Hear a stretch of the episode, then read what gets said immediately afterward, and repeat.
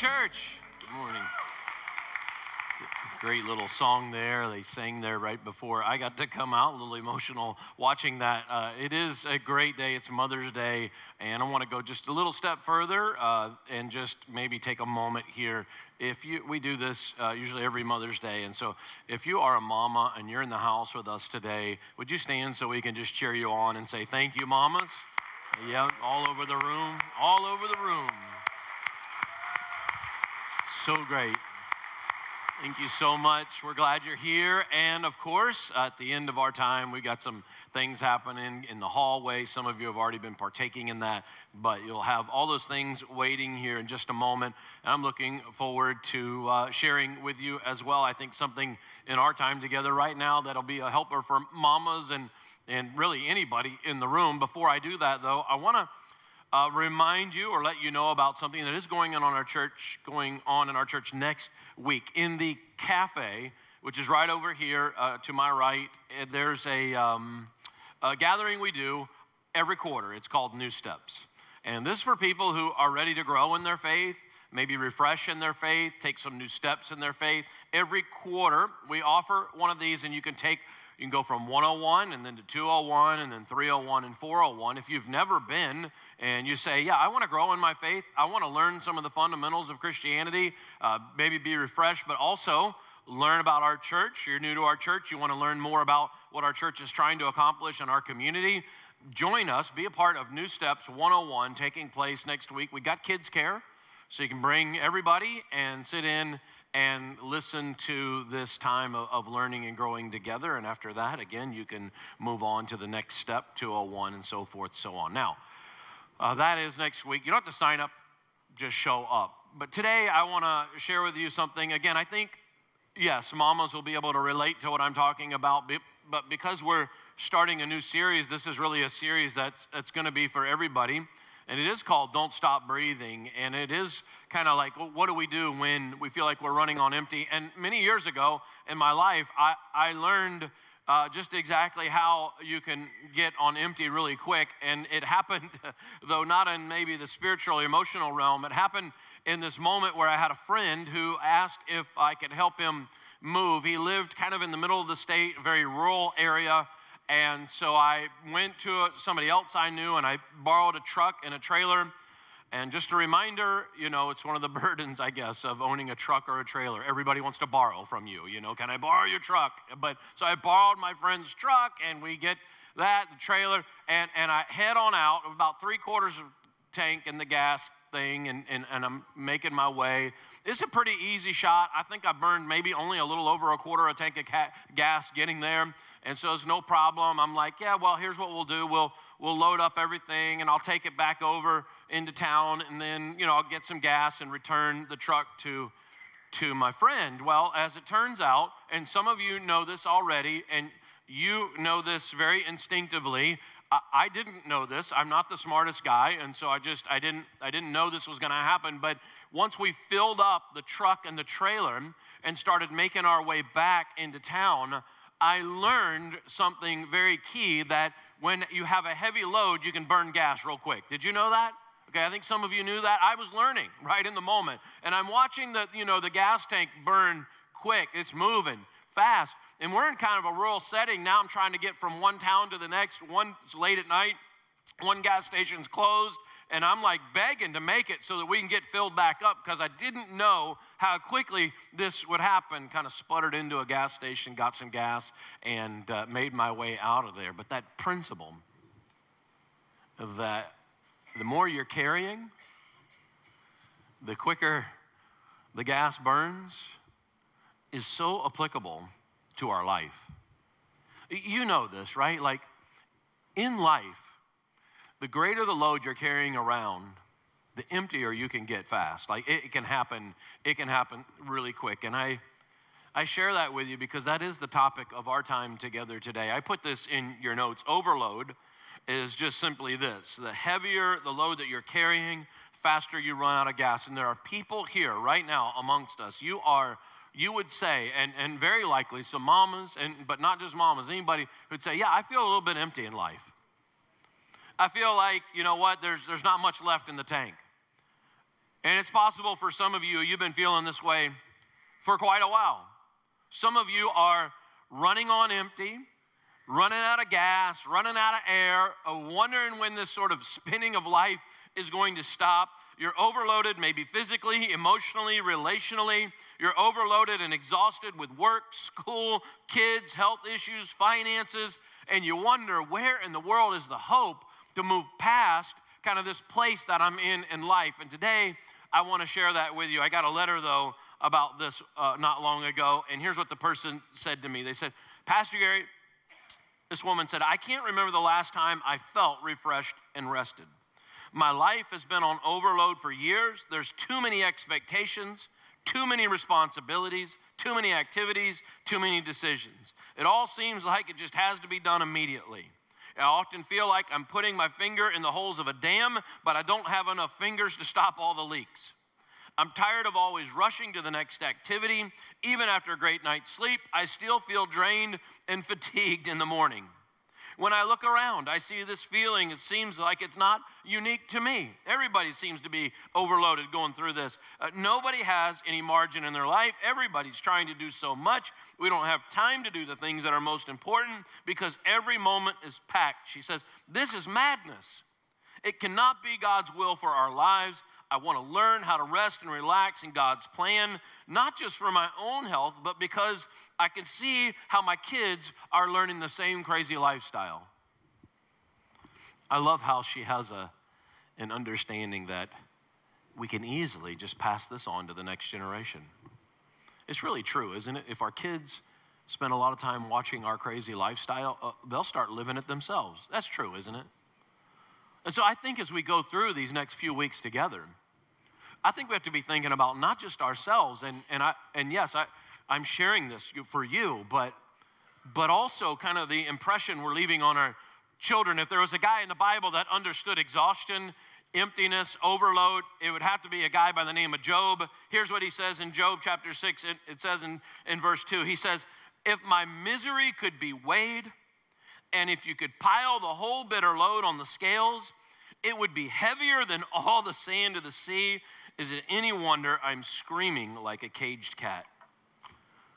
Mm, there's somebody here that you feel so weighed down, you, you don't know how you're going to advance. How do we get out of this? There is hope. I'm glad you came to church today because I'm going to share that with you. And in the scriptures, here's the facts Jesus gives us in three verses three principles that are the centerpiece for how you and I can begin begin to get things back on track in, in our lives, to begin to bring restoration to our empty souls. And so I'm going to read this text. Some of you will know this text very well. I'm going to read a translation to kind of kick this off of this text that I think will be, uh, you know, a, a little bit uh, better in explaining what Jesus is trying to reveal to us. But in Matthew 11, in verse 28, 28 here's what Jesus says He says, Come to me, all of you who are tired Again, some of you know this text. It's Come to me, all of you who are weary and burdened, heavy laden. You know this text from sounding a little bit different, but it says, Come to me, all of you who are tired and carrying heavy loads. And Jesus says, If you come to me, He says, I'm going to give you more to do. Yeah, a whole pile of things. No, that's not what it says. He says, If you come to me, I will give you what? Rest. Take my yoke upon you.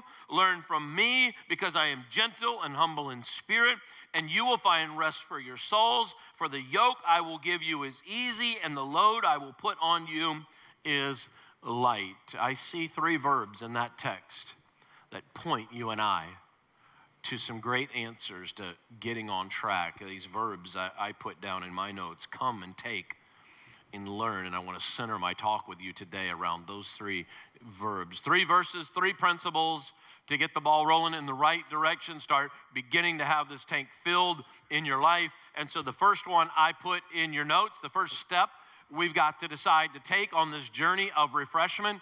It's pretty simple. If you want to write this down in your notes, the little card you got when you came in, uh, this is the first thing I put there. You've got to decide to come to Jesus. You've heard of a come to Jesus meeting, right? I'm not just talking about a one time event, though, here. I'm talking about making regular decisions consistently over and over daily in your life to come to Jesus. having consistent encounters with Him. And the Bible's going to tell us that this is key to beginning this journey of refreshment. Jesus says, Come to me for rest for your soul. Talk about the soul in just, just a little bit, but we go to Jesus for all kinds of things, and some of you can relate to this. Some of you go to Jesus for you know, you're, you're going through a struggle just with maybe a relational struggle. Maybe you want some sort of healing. Maybe you're upset.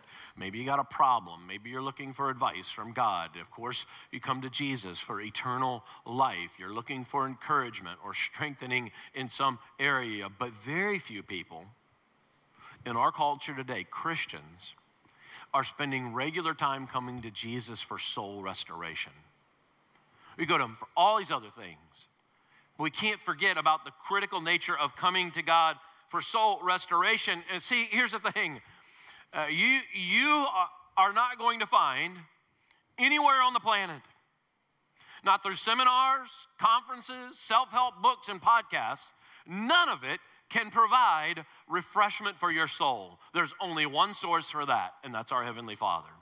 What Jesus is reminding you and I of this is like, the soul refreshment situation or the lack of refreshment, it runs in the background of everything. Some of the greatest fatigue, I think some of you know this, is not found in like muscle exertion.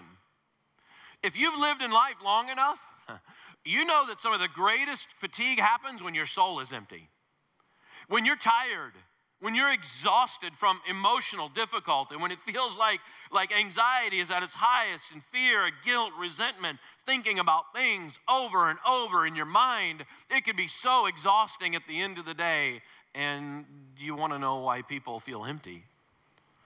It's because they're trying to accomplish some sort of refreshment in life, but they're not going to the one place that God wants us to always know He is there to give us this soul refreshment. We try to solve this, you know, by by going to a movie or watching a movie. We try to solve this by, you know, going to dinner. Let's go out to dinner. It's been a it's been a hectic day. I feel like life's really chaotic. We try to, you know, have a hobby or a sport or some sort of recreation, some relaxation. I gotta take a take another nap. Let's go on vacation, and we hope that this will fill our soul.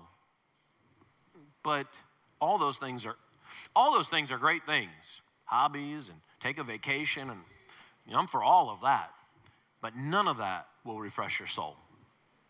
There's something more to it, and that's what Jesus is trying to get us to understand. Like, no, no, no, no. I am here wanting you to encounter this refreshment in a very different way. Isaiah 40 and 29 says, He gives power to those who are tired and worn out. He offers strength to the weak. Those who, and I underline this in, in my notes, those who wait on the Lord will find new strength. It says, wait on the Lord. Encounters with God, time with God is what brings this renewed strength. Jesus doesn't tell us to get a new time management plan. Jesus does not tell us that, hey, let's find this new way for some stress relief in our life. That's not what he says. He says, Come to me. And over and over and over in the Bible, it says, If you want to find this, come to me, cry out to me, seek me. I'm here. I'm trying to refresh you in your life. Jesus does not say, You know what, if you want soul refreshment, go to church. I love church. And church for me is an outflow of what God has done in, in my life. I love it doesn't say go to another Bible study. It doesn't say go to a group. And all those things are helpful to life and learning and growing. And I support all of them, and I'm a part of things like that regularly in my life. And you should be as well. But at the end of the day, it's the come to Jesus moments regularly, daily in your life that are going to bring the refreshment to your soul. The answer to refreshment in your soul, it's not another this, this, this, or this. It's found in a person, and it's found in the person of Jesus Christ. And so we begin to kind of shift in this series to say, hold on a second, let me evaluate. How am I really doing in this area of my life, in these regular connections with God? How does this play out in our everyday life, in these encounters with Him? It's finding those quiet moments to experience Him. And you were a part of this series, some of you, uh, that we just finished. It was called Vending Machine Jesus. And if you were here, I was talking about, hey, Jesus is not a vending machine. There's actually some truths about prayer, and I shared them with you. And one of the points I shared was that, hey, you better find regular quiet times to encounter God. And I was talking about that in prayer. And you know what? You can find quiet times and pray. You can find quiet times and read your Bible. And these are great things. But sometimes there's a power of just quiet time of meditation, encountering God in quiet moments, just this thought time where you're immersing yourself in the thoughts of God, trying to experience Him in a quiet setting. It's in those moments that a strengthening and a refreshing can come. Yes, through prayer, and as you read God's word, the refreshment as well takes place, but you've got to get yourself in that position of those quiet times. You see, in your life, you're battling three different kinds of thought life. You've got your thoughts and your ways, you've got God's thoughts and his ways, and then you've got Satan's thoughts and his ways. And in your life, you've got to sort through all three of those. Now, here's the thing when you operate just on your thinking, you live a life of desperation. When you operate in Satan's way of thinking, you live a life of temptation. But when you live a life in the way of God's thinking, you encounter inspiration. And you want inspiration. But you're not going to find that until you're immersing yourself in the thoughts of God. Very practically, these are the steps we need to take. And there are people here, you know what? You could be here 30, 30 years as a Christian. You could be a Christian a long time, and you have lost this encounter of this art of quiet with God. You've just missed it. It's kind of slowly disappeared in your life. All of us, whether you're a new believer or a longtime believer, we need this reminder from Jesus that if you're feeling a little bit empty, that's the warning light on the dashboard that says, more time with Jesus. Going back to our prayer series, we looked at a text that was from the Sermon on the Mount and, and where Jesus was spending time talking about prayer. And there was one verse we looked at that I want to kind of share with you a, uh, from another translation that I think is so appropriate for what we're talking about here. It says this Jesus says, Here's what you do find a quiet and secluded place so you won't be tempted to role play before God. What's he saying there? He's saying, it's like, this is not about putting on a show. This is not about you, you know, doing some sort of encounter with God where you can grade yourself, ooh, that was a 9.2. That's pretty good. No, none of that. It's just one on one, authentic encounters with God. He says, go to that secluded place. Just be there as simply, simply and honest as you can before God. Just be there. Just imagine what it's like to just immerse in a very natural flow. He says, and the focus will shift from you to God, and you will begin to sense His grace. There's a book of the Bible that's all about just sort of a restoration of your soul for joy. I'd encourage you to, to read it as we go through this journey together. It's the book of Philippians. Can read a chapter a week if you want and just kind of go through this with us. But Philippians is a book of joy restoration added on to some of the texts that we're talking about here today in our time together. Just that restorative nature of the soul through these one on one encounters with Him. Why don't we do this more often? Well, the reason we don't simply, the reason we don't do this more often is because we decide to take control. I'll fix it. I know there's a remedy to this brokenness that I'm feeling. I know how to handle it. And instead of going to Jesus, we just go to all kinds of other things. But in Romans 8:15 it says, "The spirit that God has given you does not make you slaves, cause you to be afraid. What's he saying there? He's like, this is not some sort of thing that God's inviting you in. Okay, so it's sort of a beat down moment where you just feel even further empty. In fact, it's the opposite. What does a father think when his children comes running into his arms? The Father loves that. The Father rejoices. The Father is so happy to love on His children when the children come into the Father's arms. And when you decide to run into the Father's arms, our Heavenly Father is happy and He wants to, to say, Okay, I'm so glad you're here. It says this, and by the Spirit's power, look, we cry. It's a, it says, by the Spirit's power, we cry out to God, saying, Father, Father. This Spirit causes you to sense that you are God's children, it says. I'm God's child. And as the father to the child, in that loving embrace, I feel refreshment. We come to Jesus, that's the first step, regularly, consistently encountering Him. Here's the next thing in your notes you've got to decide to give up control. That second verb is give, and it's give up control. And this is, as I just mentioned, a part of the problem. I'm going to control the situation.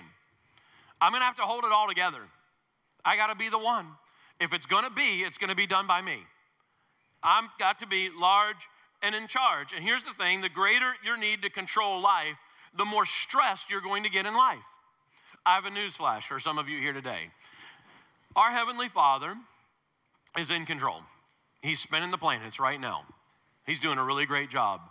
Great news. If you're trying to be the controller of the universe today, you have the freedom right now to resign that position as general manager of the universe. Go ahead, just resign it today. You don't have to do it. God's already in charge. But instead, you know what? We just keep holding on, keep holding on control. And I know there's somebody here right now who's like, well, I'm not a control person. I'm married to one, but I'm not a control person. I'm gonna tell you right now, everybody deals with control, every one of us. Some people are more obvious about it, and some people are more sneaky about it. But all of us, I've pastored long enough to know all of us, including myself, we deal with control. And it's that control it's again, you got a you got the light flashing on the dashboard right now, stressed, I'm empty, I'm exhausted, I'm overwhelmed, I don't know how I'm going to move forward. That warning light is saying, come to Jesus and relinquish that control you've been holding on to. Here's what it says in Matthew 11, 29, in this relinquishing of control. Jesus says, Take my yoke upon you. Now, we need to understand what this means, and I've shared it before here at the church, uh, but because I've never unpacked this text this way, uh, I want to come back and just kind of circle back and make sure we understand what this yoke means because understanding this is so key. For example, we know that when it says yoke, we're not talking about an egg or the yellow part of an egg.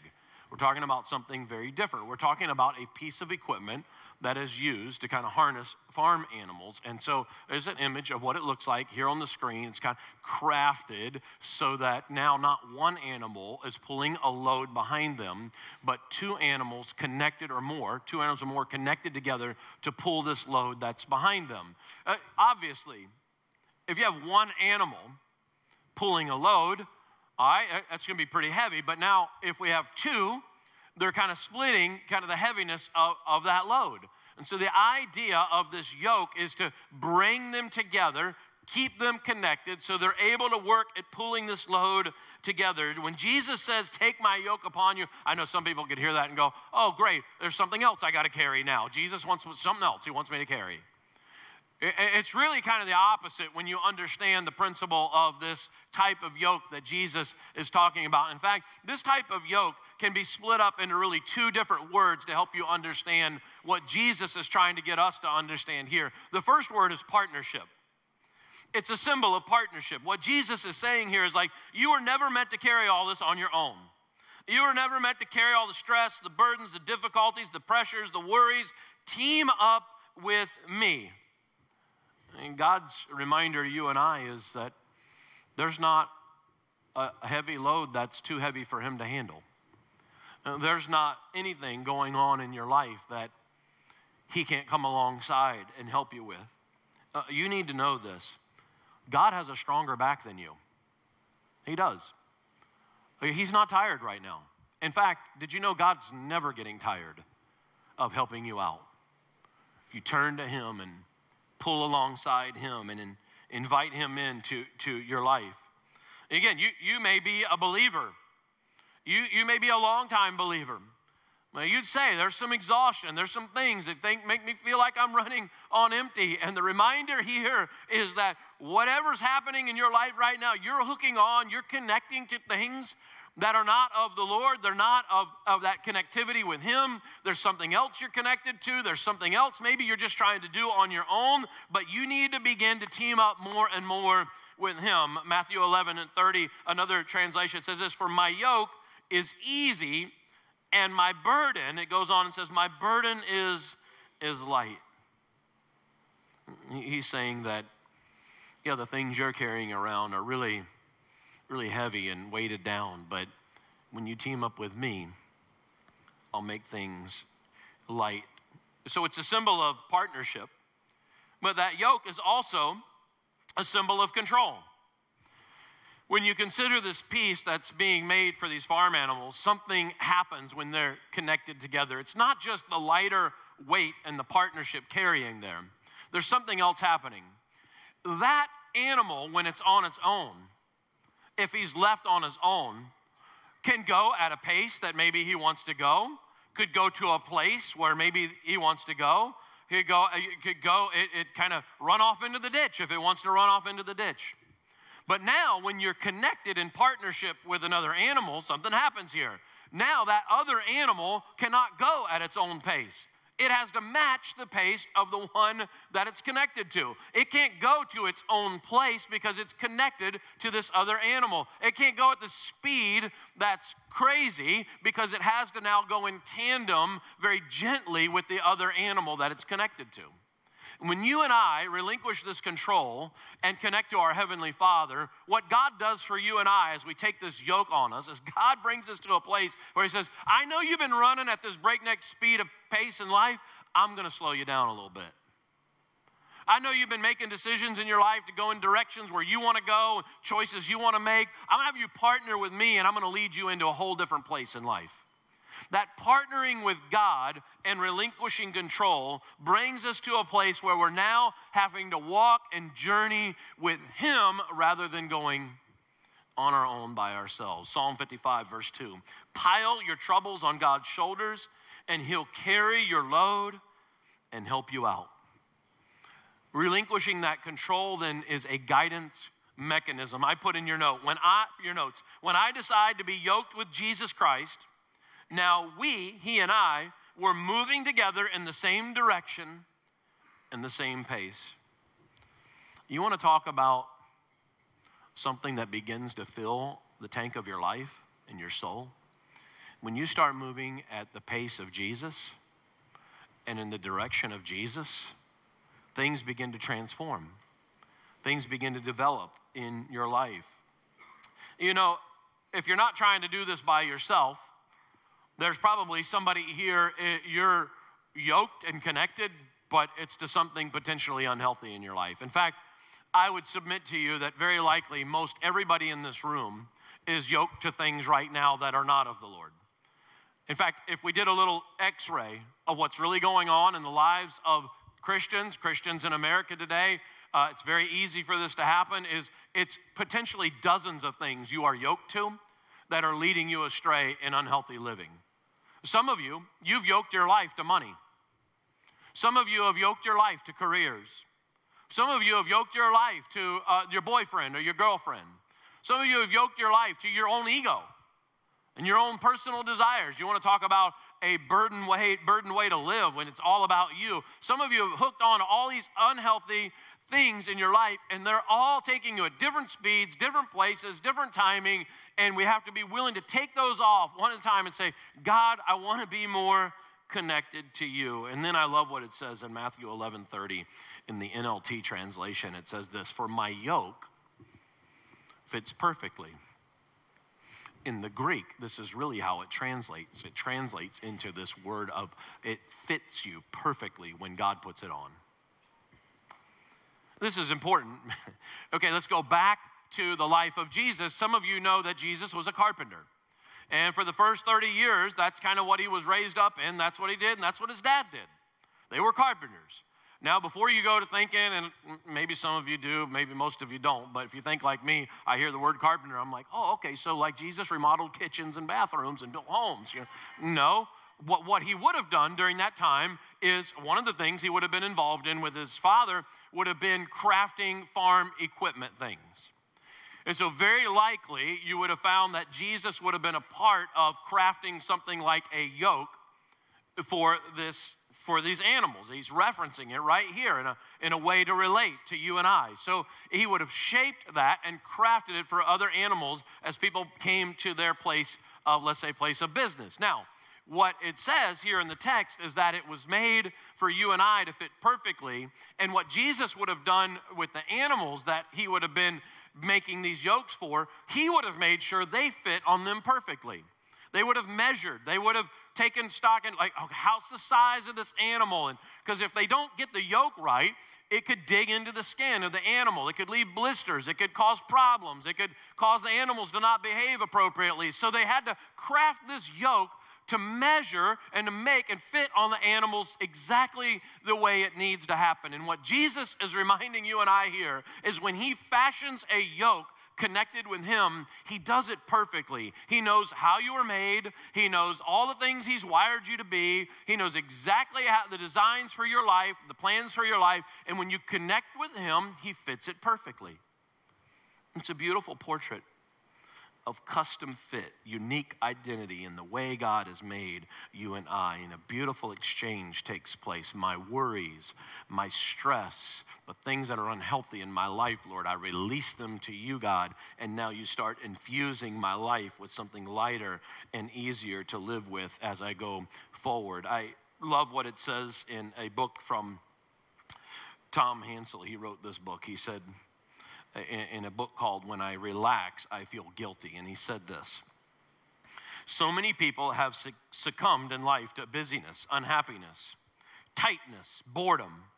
So many people suffer from a nagging sense of guilt that no matter how much they do, it's never quite enough. We want words like more time, wonder, joy, rest, freedom. We want those words, but it feels like today they've become faded replicas of what Jesus Christ taught. He said, instead today, time has become a tyrant instead of a friend. Joy has become something, well, we'll do that later. Play is something that the children just do at this point.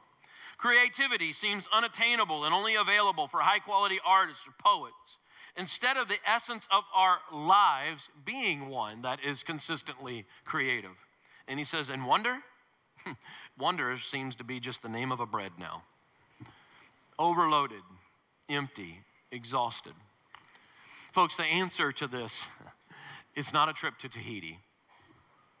It's not seven days on the beach. It's something more than that. It's a refreshment of the soul. You can go away for a seven day trip and lay on the white sands of the beach, but if you come back to the same yokes, to the same brokenness, you're going to always feel the sense of fatigue. There's got to be a refreshment of the soul. And here's the last thing I put in your notes you got to learn to trust. What are we trusting? We're trusting that God's ways, Jesus' ways, are the better ways. And we've got to decide to say, I want that now in my life. I want that. And so, God, I'm going to live a life where I want to know more and more how you live. Now, Jesus is great for this in our lives to understand how to live differently with, with, with less stress because, well, Jesus lived a life that modeled peace and calm. Uh, Jesus, in the way he lived his life, lived the most balanced and healthy life anybody has ever seen. Now, he was God, so of course, right?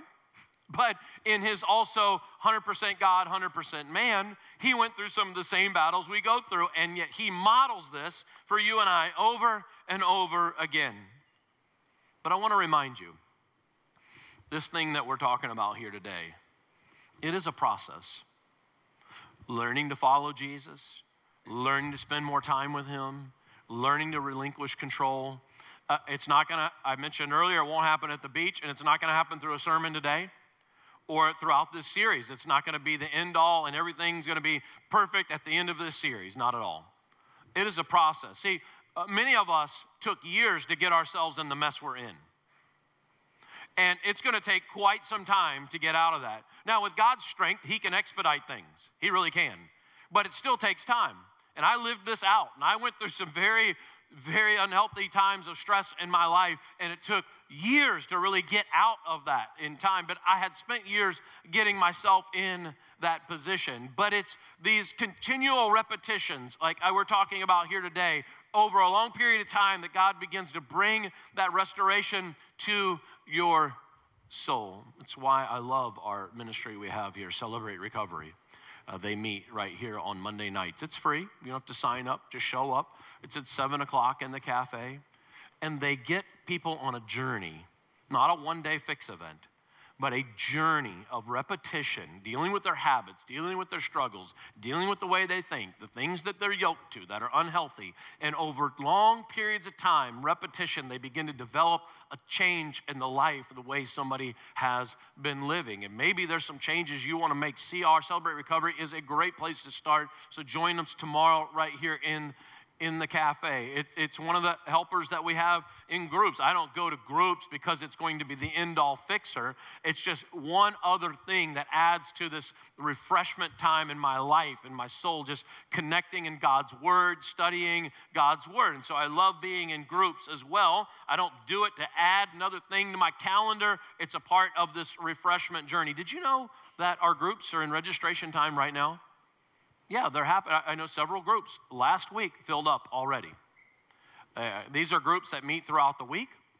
All right, and so these groups study the Bible in smaller settings at people's homes. Bunches of groups that are going to meet this summer. We got a catalog for those. If you want to see what groups are meeting, they're at the Connect table on your way out today, down the hall on the left hand side. You can go visit the folks at the Connect table and say, hey, I'm interested in groups. By the way, anything you need to know about our church information about things going on is all available at the Connect table. So you can always go see them. And then, of course, uh, we can go online and see the groups as well. I hope you'll get involved and get plugged into one of our groups that are about to start. Uh, here's what Jesus says, though, if you're modeling him, and it was found in the text we just looked at. Jesus says, Learn from me, for I am gentle and what? Humble those two words, gentle and humble, is where we need to find ourselves in this restoration of our soul. Gentle and humble. The two greatest damaging things that cause so much chaos in our lives are really the opposite of gentle and humble. Uh, in other words, here's a word that we've embraced. Instead of gentle and humble, we've embraced aggression. I can't wait any longer. The early bird gets the worm. I got to take care of it now. I got to buy that now, have that now, do this now. The aggression of life in our decision making puts us in position of unhealthy living when we take a gentle approach to life with that yoke of Jesus Christ, we're not making these decisions and choices in life on a whim, in a moment, spur of the moment, finding ourselves paying a price for something we shouldn't be paying for. We take time and pauses, time with God to hear His voice and to make sure we're making healthy, right decisions in our life. Jesus says, find gentleness, set the aggression down, and decide to start flowing more gently with Him. And it's not just aggression, it's arrogance arrogance. It's an arrogance that says, I don't need God in my life. I can handle things on my own. I don't need anybody coming alongside me. I'll control everything. I'll do everything the way that I want. In the end of the day, you playing God is a very empty place. I, I want to give some of you permission today.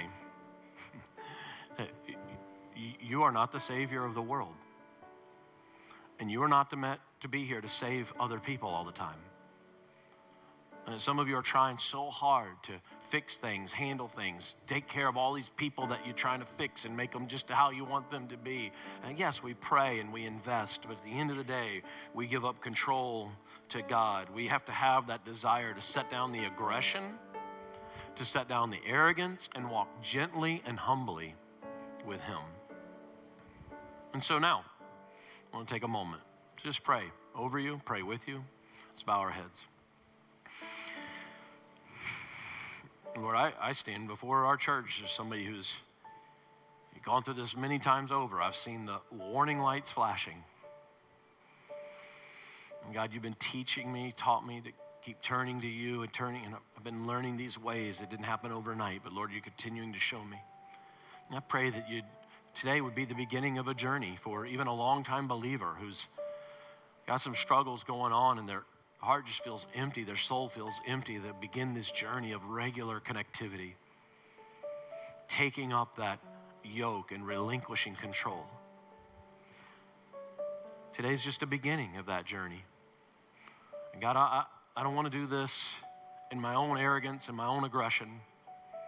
God, I want to start gently and humbly walking with you your plan for my life. Maybe there's somebody that's new here and you're not a believer in Jesus Christ. You're visiting with us today, or maybe you've been around here a while. And you feel this kind of burning emptiness and chaos going on in your life, and you wonder where the answers are to the restoration of your soul. God, how does this change? How does this get any different? How do I live different? Jesus said, Come to me. You can have that first encounter with Him right now, where you're seated. Says, God, I come to you. The gift of Jesus Christ is real. People, billions of people throughout the last 2,000 years are finding refreshment for their soul through the gift of Jesus Christ. And you can begin that journey today. It starts by receiving the forgiveness of sin through the gift of Jesus. Salvation comes to those who believe and trust God's one and only Son, that He died on the cross so that your sin could be forgiven. And through that forgiveness, you're connected now to the Heavenly Father. Would you just receive that forgiveness right where you're at? Say, God, I thank you for the gift of your Son, Jesus. And now, God, I'm ready to surrender and live a life for you.